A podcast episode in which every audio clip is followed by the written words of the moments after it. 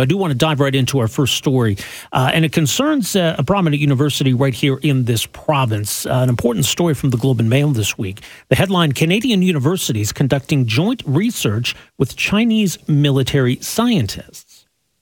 Researchers at 50 Canadian universities, including the University of Alberta, have conducted and published joint scientific papers from 2005 to 2022 with scientists connected to China's military. That, according to research provided to the Globe and Mail by the U.S. strategic intelligence company Strider Technologies. Strider found that in the past five years, academics at 10 of Canada's leading universities published more than 240 joint papers with Chinese military scientists at the National University of Defense Technologies, the NUDT. The NUDT was blacklisted by the United States in 2015 under former U.S. President Barack Obama's administration because Washington believes, quote, it is involved or poses a significant risk of being or becoming involved in activities that are contrary to the national security or foreign policy interest of the United States. So, why are Canadian universities partnering with this institution, with these researchers? Why is the federal government allowing this? Well, joining us to talk more about it is uh, someone who's been watching all of this uh, very closely. Margaret McCuaig Johnston, former executive vice president with the uh, NSERC and current senior fellow at the Institute for Science, Society, and Policy of the University of Ottawa. Margaret, great to have you with us here. Welcome to the program. Uh, thanks to be back. Uh, nice to be back, Rob. Well, we've talked about these issues before, but I mean, these are some pretty shocking revelations uh, contained in this report. What was your initial reaction?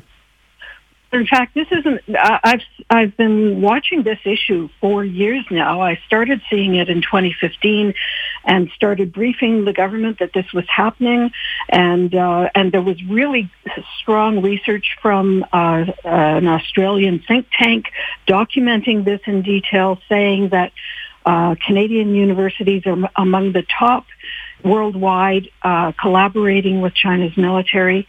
And uh, so I've been raising red flags, so to speak, uh, for seven years on this now. Um, and and it's it's really disturbing to see that it's it's continuing to go on. And the, the, the item that you uh, identified, the uh, National University of Defense Technologies, is just one of 60 military tech, technology universities that Canadian universities are collaborating with. So that's just the tip of the iceberg, and it's really concerning. Okay, now as I mentioned, you, you previously had worked with the Natural Sciences and Engineering Research Council, which is the federal funding agency. There, there were some tougher guidelines brought in a couple of years ago uh, for the NSERC uh, regarding the kind of grants they're handing out. But, I mean, are, are they a big part of the problem, or, or where does this stem from? Well, um, there are a number of dimensions to this. First of all, um, there was a kind of checklist for researchers to use uh, to identify where they might be having risks in their research with China. It was very user friendly. That was a good step. Uh, that was back in 2020. And then in 2021, uh, there was a national security lens put on uh, a large number of research projects, and I think it was 34 out of 42 were rejected under this national security lens. That's a very high rate of rejection, and it just shows that there's a lot of this going on. Some, uh, several of, of the projects actually were withdrawn before they could get a, a turn down which again suggests that the researchers knew that these were at risk. And you kind of wonder why are researchers not putting their own ethical lens on these decisions to partner with the, the Chinese military? And why aren't they partnering with our own defense labs instead? Uh, part of the reason is that China offers a lot of money and uh, this is very attractive. They offer uh, salary dollars in a lot of cases in addition to their Canadian salaries. They offer uh, spanking new labs in, in China that the researcher can use and, and access to uh, students to help with their research. So it's, it's, uh, it's a big issue, and this is just the tip of the iceberg. Right. Yeah, and that's the concern. So, uh, who did, what are the risks? First of all, what are, what are the risks that, that are that come along with these kinds of relationships? Well, um, the, one of the risks is the surveillance technology that's uh, being used uh, with the Uyghurs. And we're partnering, Canadian researchers are partnering with uh, companies like Huawei and SenseTime that work with Chinese military universities to develop these surveillance technologies. And I've talked to the people at the University of Alberta. The top administrators get it, but the researchers themselves say, "Oh, you know, this is this isn't uh, harmful at all. And, you know, we've been partnering with our friends in China for many years. Well, they don't know, I think, the, the depth to which this military technology mandate has been put in all of the universities across China. This is a top priority for the, the president. He chairs the uh, uh, Commission on Military and Civilian uh, technology integration. And uh, so this is this is one of his top priorities. Back in the olden days, which I would say is before 2015, um, we we could have been uh, forgiven for uh, partnering with China on many levels because they hadn't put this military uh, dimension on top of a lot of their research. But now it's we can see it very clearly, and uh, and it is a big risk. So, whose responsibility is this? I mean, the universities seem to be saying that, you know, if, if Ottawa's not going to tell us to stop, we're not going to stop, which is maybe a bit of a cop out for them. But ultimately, maybe this should be the federal government's responsibility. Well, the federal government has part of it. Uh, the, the part that is covered by the research granting agencies like NSERC and, and the others. Uh, and they have now put a national security lens on that research. But a lot of the research that's happening in Canadian universities is never put up for matching government funding through NSERC. And so they would fall outside of this um, uh, security lens.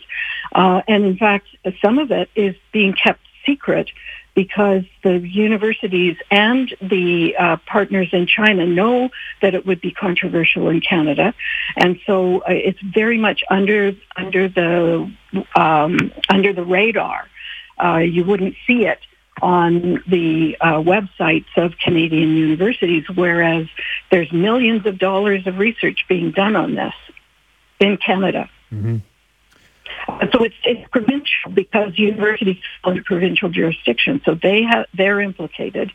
And frankly, um, the university administration has a responsibility to give researchers the list of military universities and labs and say, stay away from these. But they don't want to do that because um, you know, academic freedom. You know, researchers are allowed to partner with whoever they want. I mean, this is the kind of thing that can be better regulated? The the idea of putting guardrails in place or saying, you know, you can do this but not that, or you know, those sorts of limitations, or is this, you know, is this beyond fixing? Is it the answer here just to, to shut this down? Um, unfortunately, we can't shut it down. We can send home a lot of the military uh, technology researchers from China who are in Canada. The U.S. has started to do that, and what we find is they come to Canada instead. And so that's a concern. We're, we're uh, picking up extra military uh, scientists and engineers who have left the States but don't want to go back to China. They want to continue to uh, find this technology abroad. So academic freedom uh, is, uh, you know, very highly respected of course, in universities. And that means that administrators are not inclined to give direction. And instead they point to governments. And the federal government only has part of the responsibility. Uh, the provinces haven't said boo about this yet. It's interesting. It's a quote from a uh, CSIS spokesperson in this Globe and Mail article. It says any research targeted by the PRC may contribute to China's military modernization. The National University of Defense Technology's name alone suggests there is, or there exists, a Chinese military component to its activities. So it sounds like CSIS uh, understands the, the threat here uh, and, and certainly implies that there's maybe a frustration here at CSIS that, that this is going on and there's not much they can do about it? How do you think this all plays with you know people tasked with protecting Canada's national security? Well, frankly, it's very frustrating to them. I, I deal with the, the, the, people at CSIS who are engaged in, in trying to inform universities of this, and uh, and they've done a lot of briefings over the last three to four years in particular. And they're trying to get the message down to the researchers. The researchers don't want to hear about it. They just want to get money to do their research. So, you know, one thing the federal government could do is uh, fund uh, researchers at a higher level than they're doing now. We should be doing that anyway because we're losing our place in the world uh, standards of innovation. Uh, we have been since about 2004, and uh, you know it leveled out and now it's going down. So we should be investing more in Canadian researchers. We should be investing in our own defense uh, R&D. we have really solid labs doing that, and our researchers should be partnering with Canadian government labs on defense, if they want to impact defense uh, um, technology, they should not be partnering with the People's Liberation Army. They are not our friends. No, indeed. Well, we'll see where this all goes from here. Margaret, appreciate your insight on all of this. Thanks for making some time for us here this morning. Hi, it's Shauna, and I might be a bad parent because my kids think french fries are vegetables. Hey, it's Ryan, and I might be a bad parent because I went out for wings when my wife was in the hospital after giving birth. Johnny here. I might be a bad parent because in my house, the tooth fairy gives pocket change. But we're not alone. Len emailed us and said his six year old daughter's Tarzan moment going from love seat to La-Z-Boy by curtains made him more proud than any dance recital. and Andy left his two year old at the rink. All right, guys, I'm sure we're not alone. Like Andy's kid. For stories and confessions like this, make sure you check out our podcast. It's called Bad Parents, and it's available wherever you get your podcasts. I left a glove at the rink.